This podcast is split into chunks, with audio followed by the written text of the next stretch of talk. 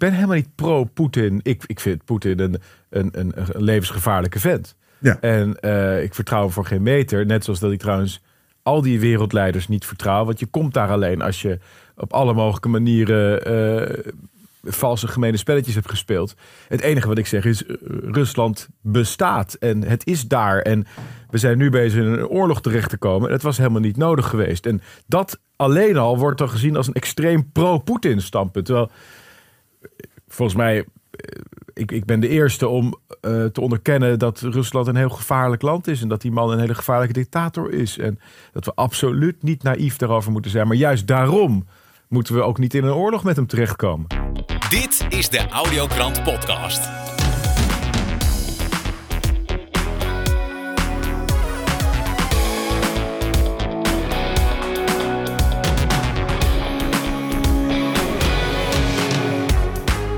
Fijn dat je luistert naar de Audiokrant.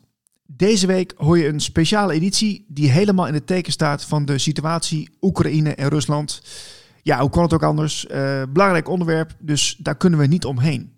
Uh, je hoort zoals je gewend bent drie onafhankelijke media aan het woord. Met deze week Ella Ster, Dwight Sampson en Paul de Bruin. De Audiokrant. Ella Ster, welkom in de show. Dankjewel Niels. Ja, Ella, het is een bijzondere week. Uh, deze week hebben we de Audiokrant ook een themaweek. Dat is namelijk Oekraïne. Je verwacht het niet, maar toch is het zo. We gaan daar in de hele uitzending uh, aandacht aan besteden. En uh, jij bent de eerste spreker en, en we proberen overal verdieping in aan te brengen. En ja, ik ben heel benieuwd wat jij ons te vertellen hebt over de situatie in Oekraïne. Ja, dat, dat, daar is wel wat over te vertellen. Want um, ja, eigenlijk heb ik de afgelopen jaren al verschillende dingen geschreven over de corruptie die in de Oekraïne uh, gaande is. En uh, recent heb ik onderzoek gedaan naar uh, de biolabs in, in Oekraïne, naar aanleiding van een publicatie van een Bulgaarse journaliste. En de Oekraïne is een land waar corruptie um, ja, kan zegevieren en waar allerlei dingen plaatsvinden uh, zo, ja, buiten het toezicht van de landen die daarin investeren. In de afgelopen jaren zijn er eigenlijk al allerlei corruptieschandalen naar buiten gekomen. Hè. Dat begon ongeveer rond 2016 met de publicatie van de Podesta-e-mails door Wikileaks. Mm-hmm.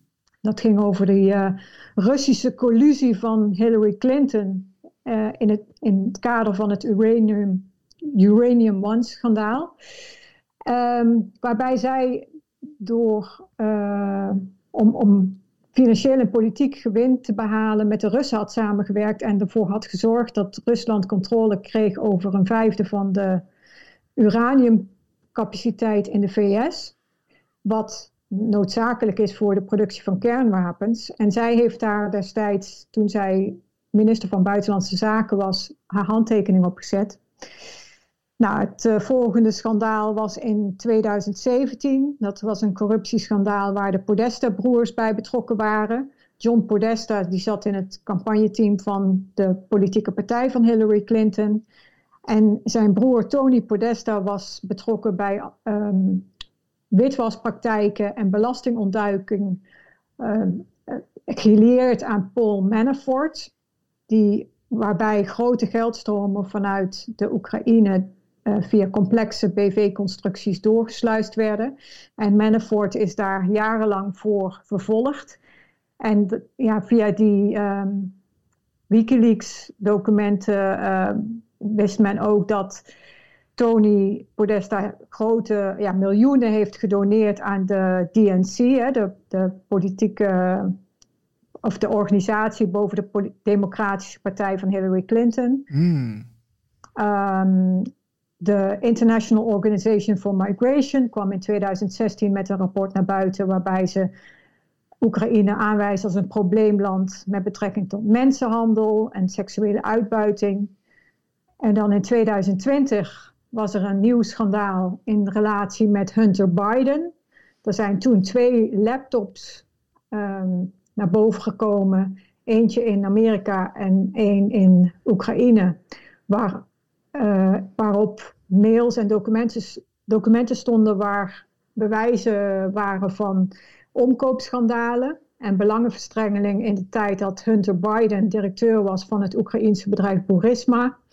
En misschien kun je die video nog herinneren, Niels, van de Council of Foreign Relations, waar Joe Biden op een gegeven moment zegt tegen um, de pers dat hij de president van de Oekraïne uh, onder druk heeft gezet om de vervolging van uh, het corruptieschandaal waar zijn zoon bij betrokken was, uh, stop te zetten door de officier van justitie te ontslaan. En als ze dat niet zouden doen, dat ze een lening of een donatie van 1 miljard dollar niet zouden ontvangen van de Amerikaanse staat. Ja, ja dat, dat, uh, dat kan me nog herinneren inderdaad. Ja. Nou, en op die laptop stond ook dat, zijn, uh, dat de vader van Hunter Biden, Joe Biden, dus uh, zijn politieke invloed had gebruikt om grote sommen smeergeld vanuit de Russische en Oekraïnse deep state um, ja, in ruil voor ja, allerlei deals uh, had geaccepteerd. Dus ja, een, lang verhaal kort. Oekraïne is een land waar heel veel corruptie plaatsvindt en waar Westen, het Westen ja, belangen heeft om daar allerlei schimmige deals, nu, nucleaire deals en uh, ook uh, biologische experimenten um, te voeren. Uh, en, en met name die biolabs in Oekraïne, dat, dat is echt heel zorgwekkend. En dat zou ook wel eens een belangrijke rol kunnen spelen in het hele conflict wat nu plaatsvindt. Ja, want dat vind ik wel interessant. Hè? Die biolabs die daar zijn, dat zijn best wel veel, heb ik begrepen. Uh, heb jij enig idee wat, wat, wat, ze daar, wat voor experimenten of wat voor onderzoeken ze daar doen? Ja, dat, is, er is een Bulgaarse journaliste, Diljana Getanchiva. Ik weet niet of ik haar naam helemaal goed uitspreek. Uh, haar website is diljana.bg en zij heeft dat heel nauwlettend onderzocht. En ik ga vandaag of morgen ook een uh, stuk daarover publiceren, een samenvatting en een vertaling daarvan. Uh, het gaat in de Oekraïne over 11 tot 13 biolabs. Zij spreekt over 11 contracten, maar andere bronnen spreken over 11 biolabs. Er zijn, uh, die zijn gefinancierd en onder controle van het ministerie van Defensie, de DOD, de Department of Defense in Amerika. Ja. Dus uh, ja, kort gezegd Pentagon. En daar worden nou ja, giftige chemicaliën en hoogpathogene biologische stoffen worden daar geproduceerd, getest en opgeslagen, wat in strijd is met het VN-verdrag in zaken uh, biologische wapens. Ja, en er worden allerlei proeven gedaan, hè? bijvoorbeeld met uh, ziekteverwekkende zandvliegen. Dat zijn proeven die vonden plaats, dit, niet zozeer in uh, Oekraïne, maar in Georgië. Maar daar had Rusland ook last van, want die vliegen die, ja, die, die bijten en die brengen dan een, een ziekte teweeg. Een ziekte die in een uh, acute vorm onbehandeld dodelijk ja. kan zijn. En dat vond ook plaats in Dagestan, wat onderdeel is van Rusland. Uh, die Diljana heeft ook um, documenten naar boven uh, uh, gekregen waarin staat dat uh, soldaten uit Oekraïne en Georgië werden gebruikt om allerlei biologische proeven te ondergaan. En dat ging om duizenden soldaten. Bijvoorbeeld, zij spreekt over 4400 Oekraïense soldaten. Die, uh, waar, en dat is een project waar 80 miljoen dollar in gestopt is. En een aantal van die soldaten die ging, ja, die stierf binnen 48 uur. Dus dat staat dan vermeld in die documenten. Jongen, jongen, jongen. Dat lijkt wel als Oekraïne een soort speeltuin geworden is van, uh, ja... Corruptie en... Ja, bizar. Maar ook een hele linker situatie, hè? Want, want uh, je hebt het ja. over al die biolabs, maar hè, we hebben nou die, die dreiging van Rusland. Uh, er hoeft maar één uh, ja, lab in, in, de fik te gaan. En ja, wat voor ellende heb je dan? wat, wat, wat, wat gaan we dan ervaren met z'n allen? Wat is dit? is... Ja, en, en er zijn tegenstrijdige berichten. Hè? Bijvoorbeeld, um, er is een, een man, die, dat is Robert Pope, die... Uh, ik moet heel even zoeken. Hij is de um, directeur van de Cooperative Threat Reduction Program. En hij zegt van ja, die oorlog is inderdaad een gevaar voor, de, voor die biolabs. Hè? Dat Mhm. zou, eh, zou Oekraïne in gevaar kunnen brengen. Kijk, natuurlijk kun je een biolab niet zonder meer bombarderen vanuit de lucht en dan denken dat het goed gaat. Dus er zijn ook andere eh, berichten ehm, vanuit militaire kringen die melden dat die ehm, ja, biologische wapens veiliggesteld zijn en dat Ah, die biolabs ontmanteld zijn. Het is lastig om dat te verifiëren, want ja, de pro- eh, propagandamachine die eh, draait op volle toeren. Maar ja, als dat zo is, dan moet je je voorstellen dat daar eerst eh, special forces naartoe gaan die biologische ja, materialen veiligstellen of vernietigen. En dat daarna pas zo'n lab wordt gebombardeerd. Ja. En ik heb een kaart genomen met de locaties van in ieder geval elf van die laboratoria. En die vergeleken met een kaart waar de mainstream media de bombardementen melden die ja, vanaf eind februari plaatsvonden. En uiteraard zijn de luchthavens in verschillende steden en de havens eh, gebombardeerd. Maar ook wel in de buurt van dat soort biolabs zijn ook bombardementen gemeld. Uh, dus het, het, zou heel goed kunnen dat dit een onderdeel is van de strijd en dat dit ook een, um, een zorg is geweest vanuit Rusland om in te grijpen. En een van die dingen die ik er nog uit zou willen lichten is dat uit het onderzoek naar die biolabs blijkt ook dat in Oekraïne men etnische biowapens. Uh, nou ja, dat men interesse had op het ontwikkelen van etnische biowapens, die dan gericht is op het schaden van mensen van een spe specifieke etniciteit. Bijvoorbeeld uh, de Russen, hè, het mm -hmm, ja. en de Chinezen.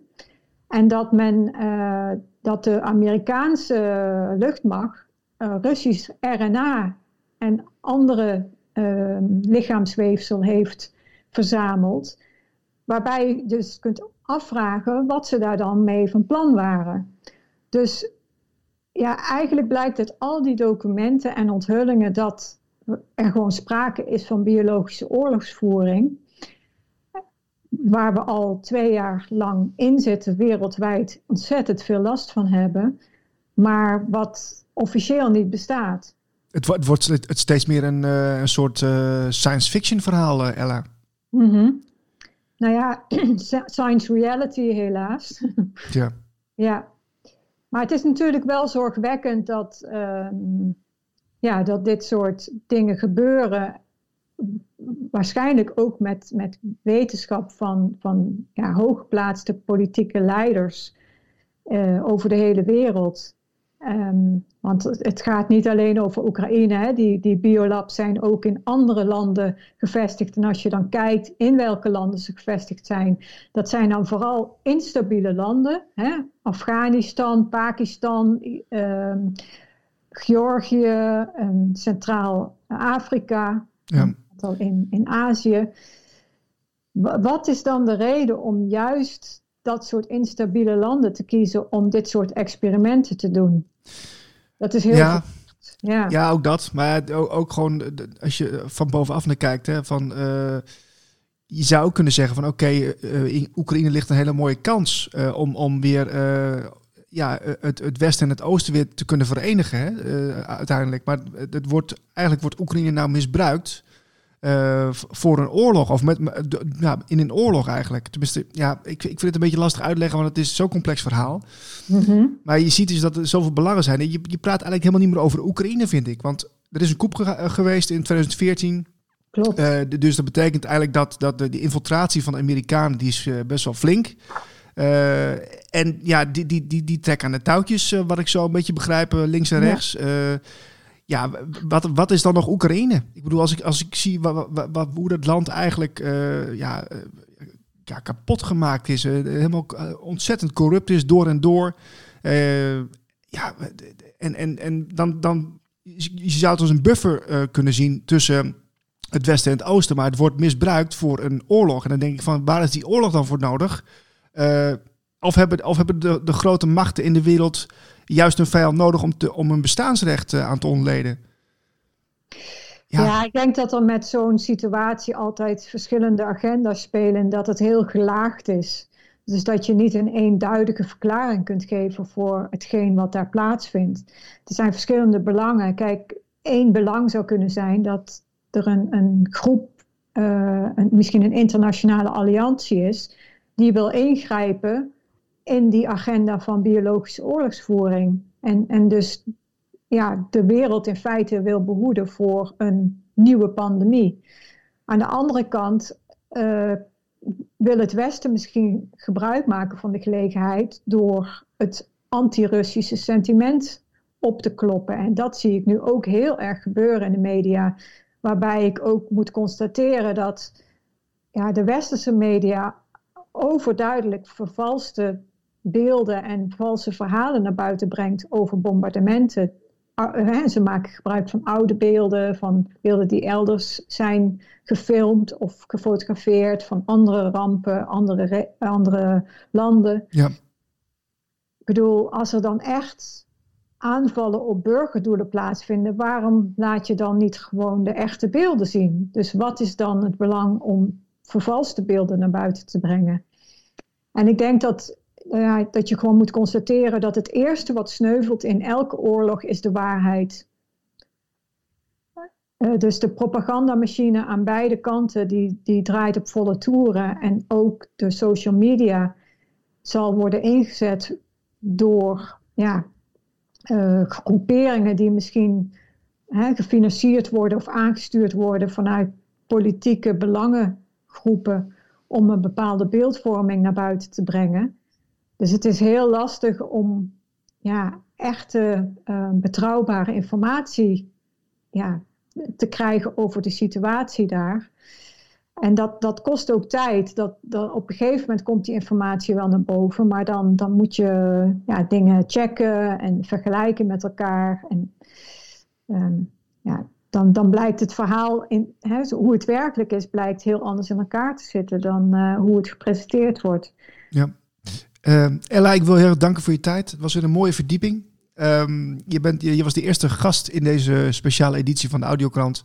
En ik hoop dat, uh, ja, ondanks de censuur die natuurlijk plaatsvindt, uh, ja, we nog veel uh, informatie mogen ontvangen van ellaster.nl. En ja, ook van deze Audiokrant. Maar ja, ik hoop dat we nog goed te vinden blijven. Ja, en ik hoop ook dat dit conflict een positieve wending gaat krijgen. En, dat in, ieder geval uh, de misdaden en, en de schendingen van internationale verdragen in zaken biowapens, dat dat aan het licht gaat komen en dat er uiteindelijk de betrokkenen berecht gaan worden. Want uh, het, het kan echt niet bestaan in een. We, we kunnen nooit vrede in de wereld hebben zolang dit soort dingen achter de schermen plaatsvinden. Dus laten we hopen dat het een, uh, een positieve wending gaat krijgen. Ik ga verder met mijn tweede Oekraïne-specialist van uh, deze week. Dat is Dwight Sampson van RT Dutch. Dwight, uh, welkom. Ja. Hey, goeiedag. Ja, Dwight, ik, ik hoor allemaal wilde verhalen over jou. Dat jij toch een, een Russische... Jij bent een Russische spion, hè? Ja, en dat allemaal geboren in Suriname. Ja, kijk, jongens, uh, ik ben internationaal. ja, het is ongelooflijk. Ja, ja, ik vind wel dat jij veel, uh, veel titels krijgt de laatste tijd, hoor. Ja, laten we niet alle titels gaan doornemen. ik, denk niet dat je daarop zit te wachten. Maar deze laatste is wel eentje die ik had zien aankomen. Eigenlijk al, al, al zeven jaar geleden had ik dit al moeten zien. Vanaf 1 april zijn we precies zeven jaar bezig. Ja, ja. Maar, maar, maar vertel, hoe is het nou gekomen? Hoe is het nou gekomen dat er nu de afgelopen tijd heel veel wordt geroepen, Russische spion of uh, wordt betaald door Rusland? Dat is voor, door de hele simpele reden wij uh, niet dezelfde berichtgeving doen dan als, als de mainstream media. Hè? En nu is het ook nog eens een keertje zo, omdat uh, heel Russia Today, dat is geblokkeerd in heel Europa. Um, zover ik weet hoor, het zou misschien wel meer landen kunnen zijn inmiddels, maar in ieder geval in Europa mag, mag um, Russia Today niet uitzenden. Hmm. Maar wij, wij hebben de livestream van um, Russia Today die we elke dag uitzenden op uh, RT Dutch. Dus mensen in Europa kunnen het wel zien. Ah, oké. Dus eigenlijk met een soort omweg heb je dus uh, het voor elkaar gekregen dat, dat, mensen toch kunnen volgen.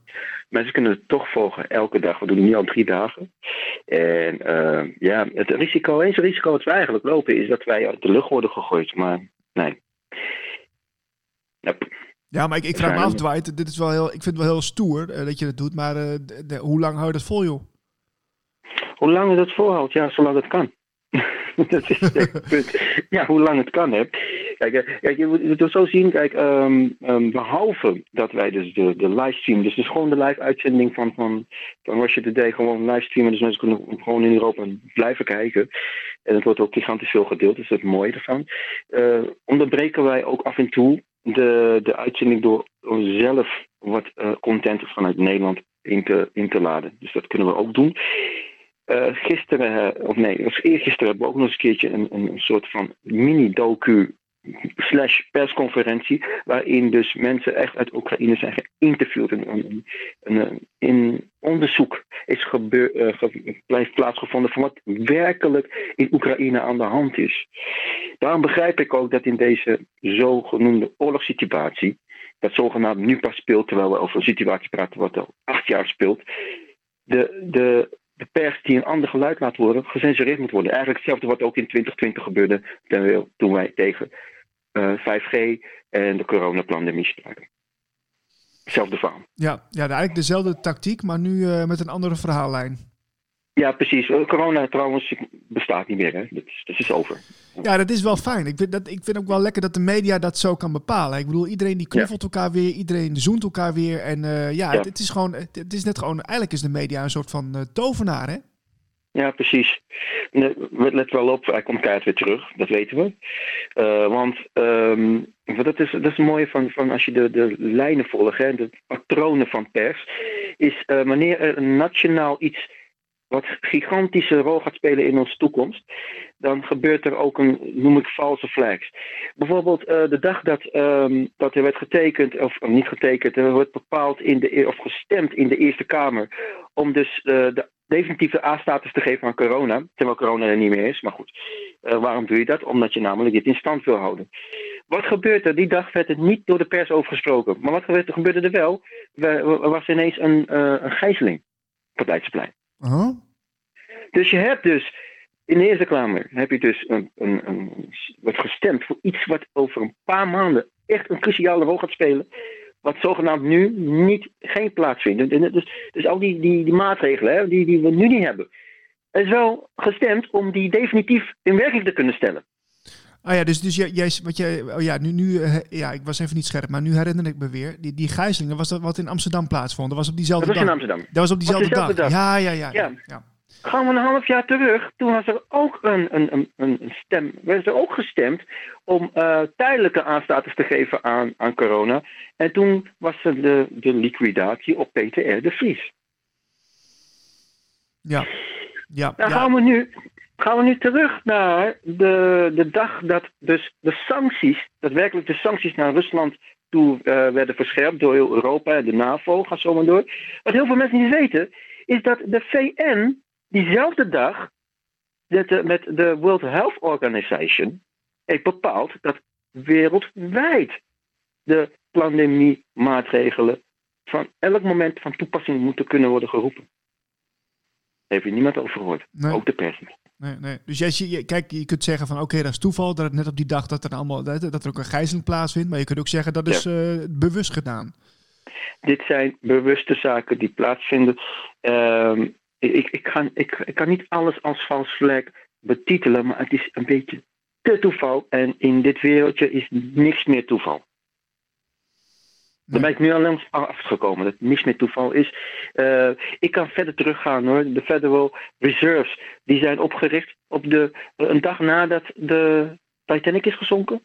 Weet je, ik kan, ik kan, ik kan heel veel events op, opnoemen die heel erg verband met elkaar hebben. En ook nodig zijn geweest om een volgende stap te kunnen zetten. En dan nu terugkomen naar de pers nu op dit moment. Um, want je, jouw eerste vraag was ja, waarom word ik uh, Russisch spion of ga zo maar door genoemd. Um, ik heb zelfs een dreigtelefoontje gehad van, uh, van, van een Oekraïner. Ja, in ieder geval, ik, laat me koud. Het zijn dingen die ik verwacht. Ik verwacht. Ja, dat, dat, jaar... dat, geloof ik helemaal, helemaal, helemaal niks van dat het jou koud laat. Kom op nou. Dit-. Dat vind je echt niet leuk. Dit is, dit, is, dit is toch een bedreiging? Eh, ehm, in die afgelopen zeven jaar, eh, als jij dit vaker hebt meegemaakt, eh, op een gegeven moment voel je niet veel meer. Ja, dat is, eh, het, het is, het is vreselijk om te constateren. Ik heb het met mezelf moeten constateren. Maar er zijn een heleboel dingen die ik niet meer voel. En die niet meer keihard aankomen. Nou ja, dan, dan, dan- Ehm. hoop ik dat je daar niet te veel last van krijgt later. Nou, dat is altijd terug naar jezelf gaan. Er zijn momenten dat ik me helemaal terugtrek en dat ik niet aanspreekbaar ben en niet te bellen ben.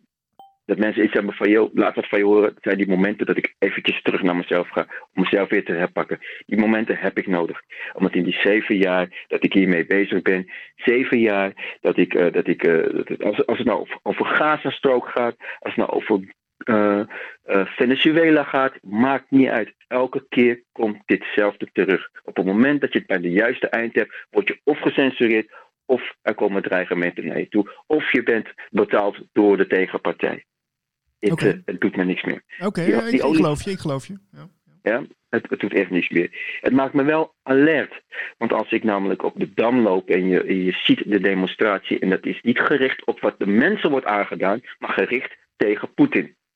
Dan, dan wordt de, de, de, spijker helemaal misgeslagen. Dat is wat nu op dit moment in de pers enorm de focus op ligt. Niet op wat met de mensen al acht jaar gebeurt, of al zal het nu pas gebeuren. Nee, wat, is er, wat moet er gebeuren met Poetin? En waarom doen we dit?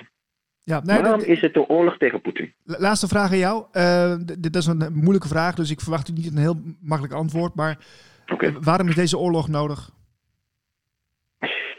Ehm, de NAVO, die, NAVO en Rusland die zullen nooit eh, één partij worden. In, nee, in nee, 2001 of 2000, ik weet niet meer, is wel de vraag gesteld door Rusland: waarom kunnen we niet samenwerken? Waarom kunnen we niet joinen? En Amerika heeft heel simpel: er moet een vijand zijn. Nou, in dit geval is het dus.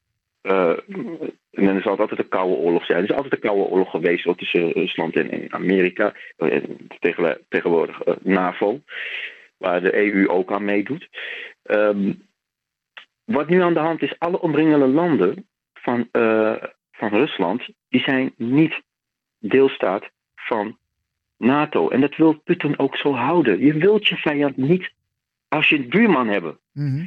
En, en Oekraïne is dus daar heel, heel gevoelig in.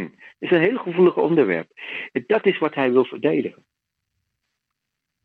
Oké, maar is, is, is, is, ja, is, dat, is het daarom oorlog dat hij wil verdedigen? Of, of spelen er nog, nog overkoepelende belangen eh, van, van partijen die ook heel veel macht hebben? Ja, aan de andere kant heb je NAVO samen met, de- met eh, de EU, die, eh, die daar zeker belangen bij hebben om zo dichtbij, om nog meer turf te hebben, hè, nog meer land te hebben, wat ze kunnen ei- toe-eigenen aan deelstaat van Europa of, of deel van de NATO. Ja. En, en eh, de, great, is- de, de Great Reset? Heeft het daar nog iets mee te maken? Ehm, ja, heel, heel eh, grappig verhaal. Ja, ehm, het, het is, eerlijk is eerlijk, eh, Poetin heeft zich ook heel negatief uitgesproken uit eh, de, de, de, de toekomstbeeld wat, de wat de New Economic Forum, of, of in ieder geval de WEF heeft. Ja, de World Economic Forum, ja. Ja, Ja, ja, ja, de WEF. De WEF waar hij trouwens deel van is geweest, hè. ja, ja. Maar hij is er deel van geweest, maar hij zich teruggetrokken. Hij heeft gezegd, hier doe ik niet aan mee. Ik wil hier geen deel van zijn. En ehm, nou, we kunnen in de geschiedenis kijken. Op het moment dat jij je zo opstelt, moet je, eh, gaan ze proberen bij je in te, binnen te vallen. Dat is bij eh Gaddafi gebeurd. Dat is bij Saddam Hussein gebeurd. Ga maar door. We kunnen ook terugrekenen. Heel veel landen heeft Amerika dit eh, zelf aan toegepast. We gaan het, we gaan het zien, Dwight. Dank voor je tijd. We gaan het zien. En ik hoop dat je niet te veel last krijgt van, ja, van, van nog meer aantijgingen over jouw, eh, ja, ja, toch, jouw Russische eh, ja, invloed. Hè? Ja, joh, het zou wel. het zou wel. Weet je, weet, je het is, vol- volgende, volgende keer is het eh, Suriname. En dan word ik door uh, betaald. Joh. Het is, weet je wat het is? Dit, eh, dit de situatie. Overal waar dit zou gebeuren, stel ik me hetzelfde op. Dus met andere woorden, ik word door elk land betaald. Ik ga verder met eh, Paul de Bruin van de website Enerzijds, Anderzijds. Eh, Paul, welkom in de show. Ja, dankjewel Niels. Paul, je zit uh, volgens mij nu op een terrasje ergens, hè? Ja, ik ben sinds lang weer in, in Amsterdam. En ik mag zomaar overal in en uit lopen weer. Dus ja, ik denk, laat ik er maar even van gebruik maken. Ja, nee, je, je, hebt gelijk. Het is lekker weer. Um, we hebben deze week een hele speciale editie bij de Audiokrant. een Oekraïne special. Um, ja. wat, wat wil jij kwijt over dit verhaal? Want jij hebt ook de, de laatste tijd de berichtgeving goed gevolgd, hè? Ja, behoorlijk. En ja, wat me, ja, er vallen me heel veel dingen op. Uh, het, het, lijkt alsof uh, zeg maar het mediaal weer hetzelfde patroon volgen als met, uh, met COVID. Hè. Er is een voorgeschreven verhaal. Een verhaal dat overigens al, al voor COVID bestond, maar dat wordt nu extra aangezet. En ja, we worden allen opgeroepen om dat verhaal te onderschrijven. Dus dat is, dat is één ding wat me heel erg opvalt. Ja, het tweede is dat ook nu weer de context uh, ontbreekt. Hè. We hadden de, het virus, maar de hele context rond dat virus, wat het uiteindelijk betekenis gaf, dat viel weg. Waardoor alleen maar de angst uh, overbleef. En uh, ja, dat zie je nou bij deze hele situatie rondom Oekraïne weer. Niemand bemoeit zich over de, over de geschiedenis. niemand interesseert het ook wat hier aan vooraf is gegaan. Rusland is Oekraïne binnengevallen en, uh, en daar zit het kwaad en dat moeten we bestrijden. Dus dat zijn de eerste dingen die me opvallen. Oké, oké. Heb je nog bepaalde artikelen gewijd aan Oekraïne voor je website die specifiek ergens op ingaan? Jazeker, ik heb één artikel gewijd aan de achtergronden van de, ja, waar, waar, waarom is dit conflict nou eigenlijk ontstaan. Uh, en ik heb ook um, uh, een, de, de toespraak van Poetin eens even doorgelezen en daar een, een, samenvatting van gemaakt. Die is overigens nu niet meer te vinden, want op de een of andere manier wordt de website van de Russische president nu, nu geblokt vanuit het Westen. En dan krijg je hem via VPN ook niet te pakken. Maar goed, hij staat op mijn, op mijn website ik vind het heel belangrijk dat ook juist in tijden van spanning uh, dat we altijd blijven luisteren naar die andere kant. Want we zullen er toch met, uh, met Rusland uit moeten komen, linksom of rechtsom. En dat kan alleen als je, als je begrijpt waar het over gaat. Ja, wat, wat, uh, wat kwam, wat kwam duidelijk naar voren in die speech van Poetin volgens jou? Ja, natuurlijk oude frustraties natuurlijk. Hè, in de zin van, ja, Rusland heeft natuurlijk een, een, een, belangrijke rol in de Tweede Wereldoorlog en vooral in het einde van de Tweede Wereldoorlog uh, gespeeld. Um, de Rusland heeft 28 miljoen doden te betreuren in de Tweede Wereldoorlog. Eh, ik zeg wel we mogen de holocaust niet vergeten, maar we mogen dit ook niet vergeten.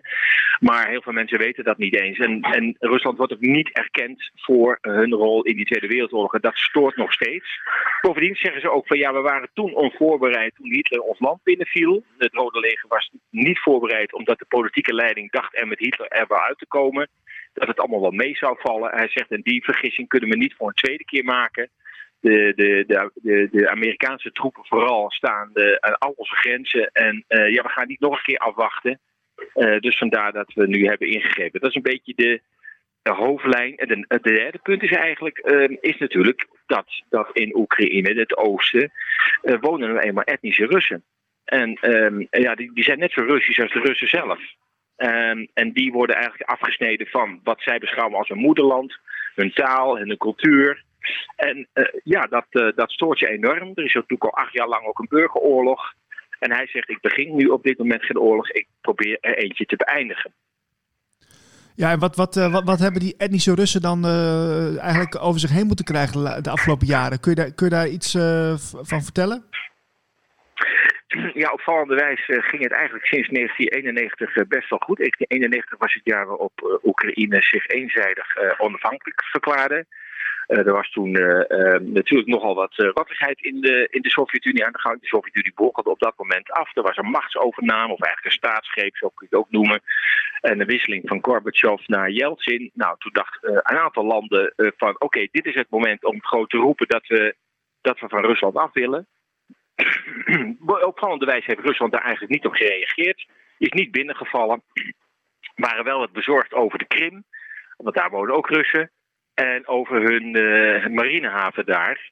En uh, ja, ze hebben eigenlijk vrij netjes een deal gesloten met, uh, met Oekraïne. Van nou, wij mogen Sebastopol nog gebruiken als marinehaven. Jullie krijgen goedkoop aardgas.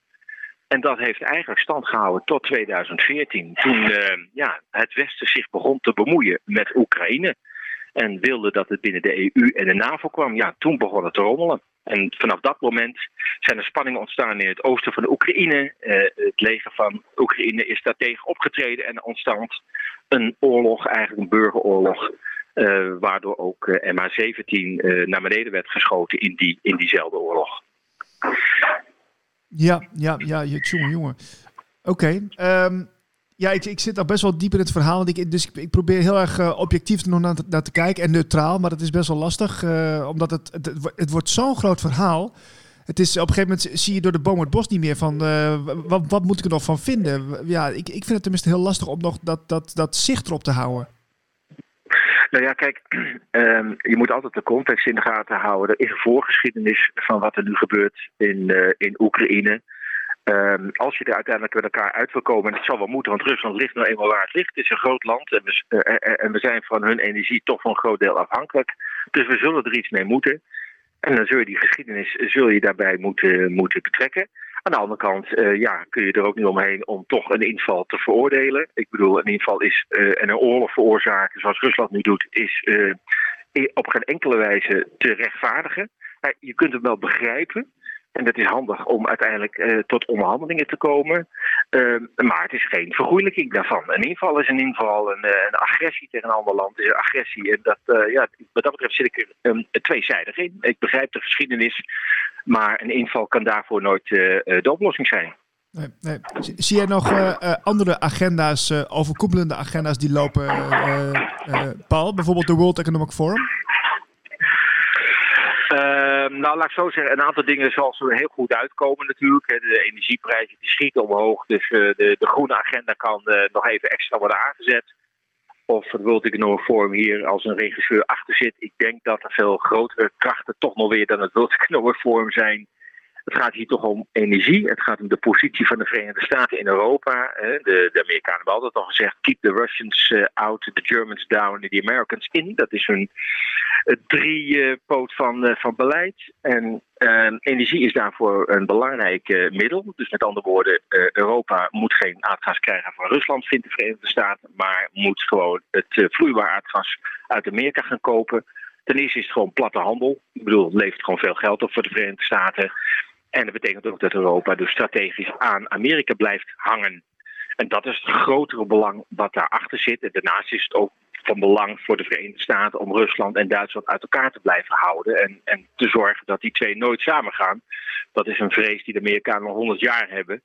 En uh, ja, met, met dit conflict uh, wordt, dat, uh, wordt die, die, die, scherpte tussen Duitsland en Rusland voor de komende tijd weer even aangezet. Ja, nou ja, je hebt het over Duitsland en Rusland, maar je ziet ook dat ja, uh, Biden geeft dan een, een persconferentie. We weten dat, dat, dat alle Europese landen zijn natuurlijk gelieerd aan de NATO. En, en die, ja, Amerika is daarin bepalend. En je ziet dan vervolgens dat alle Europese landen vervolgens erachteraan gaan met, met het aanleveren van wapens, et cetera. maar het, het, het, geeft ook wel weer aan de, de, de, ja, de, de kwetsbaarheid van de Europese Unie eigenlijk. Hè? Wat, wat, wat, wat is dat nou nog eigenlijk, dat, dat Europese verhaal? Is, is, Geloven mensen daar nog een beetje in, denk je, in, uh, in, in, uh, ja, in Nederland? Ja, ik, ik, ik, ik vind het zelf een beetje een heel wankel verhaal worden als ik, als ik het zo bekijk. Nou ja, de Europese Unie begon ooit als een vredesproject. Maar ik denk dat we daar nu verder van verwijderd zijn dan ooit. Ja, het Europese project is natuurlijk gekaapt door de corporates. Het is, het, is, het is de grote hoofdingang voor de corporates voor de Europese markt. Ze kunnen de regels redelijk naar hun hand zetten via, via Brussel. We hebben daar democratisch niet zo heel veel zeggenschap. Uh, en, en, en ja, daarnaast is uh, op de een of andere manier ook uh, zo gegroeid dat uh, als je lid wordt van de EU, word je ook lid van de NAVO. Een soort dubbel lidmaatschap je korting krijgt. Ik weet niet hoe het precies is, maar de, die lijsten zijn op dit moment gewoon gelijk. Word je lid van de EU, dan ga je ook, de, ga je ook de NAVO in.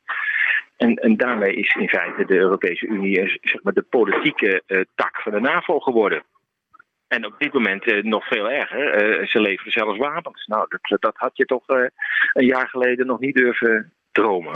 Of, of in, ja. Nou ja, politiek gezien is het natuurlijk wel grappig om te zien dat uh, ja, partijen waar je, waar je het jaren geleden niet van verwachtte, zoals D66, nu heel erg uh, trots aankondigen van ja, we, we, we leveren wapens aan. dat, dat zet er ja, van origine links-centrumpartijen of linkse partijen die ja, jaren geleden daar niet over zouden denken. en je zou dan eerder, eerder andersom denken dat het meer rechtse partijen zouden zijn die dat doen, maar het is juist andersom. Ja, ze zeggen wel eens in tijden van uh, crisis uh, draait uh, het politieke spectrum draait om. Dat was ook het begin van de nazi-tijd. Als, als een samenleving op de een of andere manier, ja, ik weet, ik weet niet wat voor term je daarvoor moet gebruiken. Maar als die begint te kantelen als een soort, soort einde van een soort culturele fase, dan beginnen de politieke polen beginnen gewoon om te draaien. Dat was, dat, dat was in Nazi-Duitsland was dat ook zo. Dan, wat, wat, wat rechts ooit zei, ging links zeggen en wat links zei, ging rechts zeggen. En dat, Ja. dat zien we hier nu ook. En dat, dat maakt ook dat heel veel mensen nu in opperste verwarring zijn. Van ja, wat is nou nog links en wat is nou nog rechts? Is, is dat, een, is, eh, dat is waar. Paul, is, is dat het teken dat we aan een einde van een cyclus eh, zitten? Ja, ik denk het wel. Ik denk het wel. En dat gaat vaak samen met een economische cyclus. Het financiële stelsel is natuurlijk wel eens een beetje op zijn end. Eh, de globalisering, ja, hoeveel verder kan dat nog gaan? En eh, ja, we zijn ook een beetje moe van onszelf geworden, denk ik. Eh, eh, we hebben natuurlijk 30 jaar eh, van voorspoed eh, eh, gehad en consumptisme. En ik denk dat een hoop mensen nu zoiets voelen van ja, is dit het nou? En, en, en, en moet het nou verder? Is, is dit nou de toekomst? Kijk, het, het, het geloof heeft natuurlijk, is natuurlijk erg op de achtergrond geraakt. Mensen hebben dus geen, geen ethische ankers meer. En lopen maar een beetje van, eh, ja, van, eh, van Ikea naar eh, de praxis en weer terug. Soort- ja, het is een soort leegte geworden. Mensen voelen dat denk ik onbewust ook wel. Ja. Van hoe nu verder? Ja, ik, ja, dat is wat we de komende jaren met elkaar moeten zien uit te vinden. Hoe gaan we een nieuwe impuls geven aan onze samenleving? Interessant. We, gaan we gaan er meer over lezen op de website. Enerzijds, anderzijds. En Paul, ik wens je heel veel plezier in Amsterdam. Dankjewel Niels, tot ziens. hoi hoi.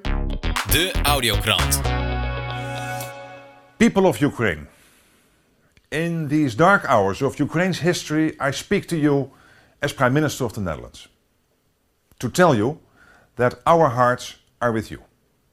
That we admire the courage and bravery of both Ukrainian military personnel and civilians in countering Russian aggression. That we admire President Zelensky. And to say that we, your friends in the Netherlands, support you.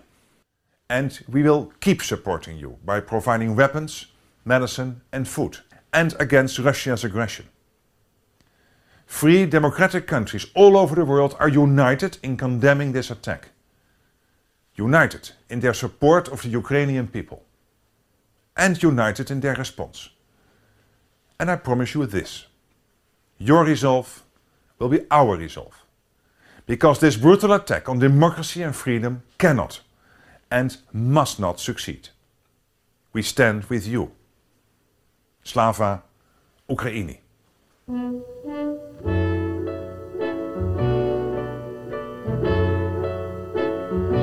What the world needs now is love, sweet love. It's the only thing that there's just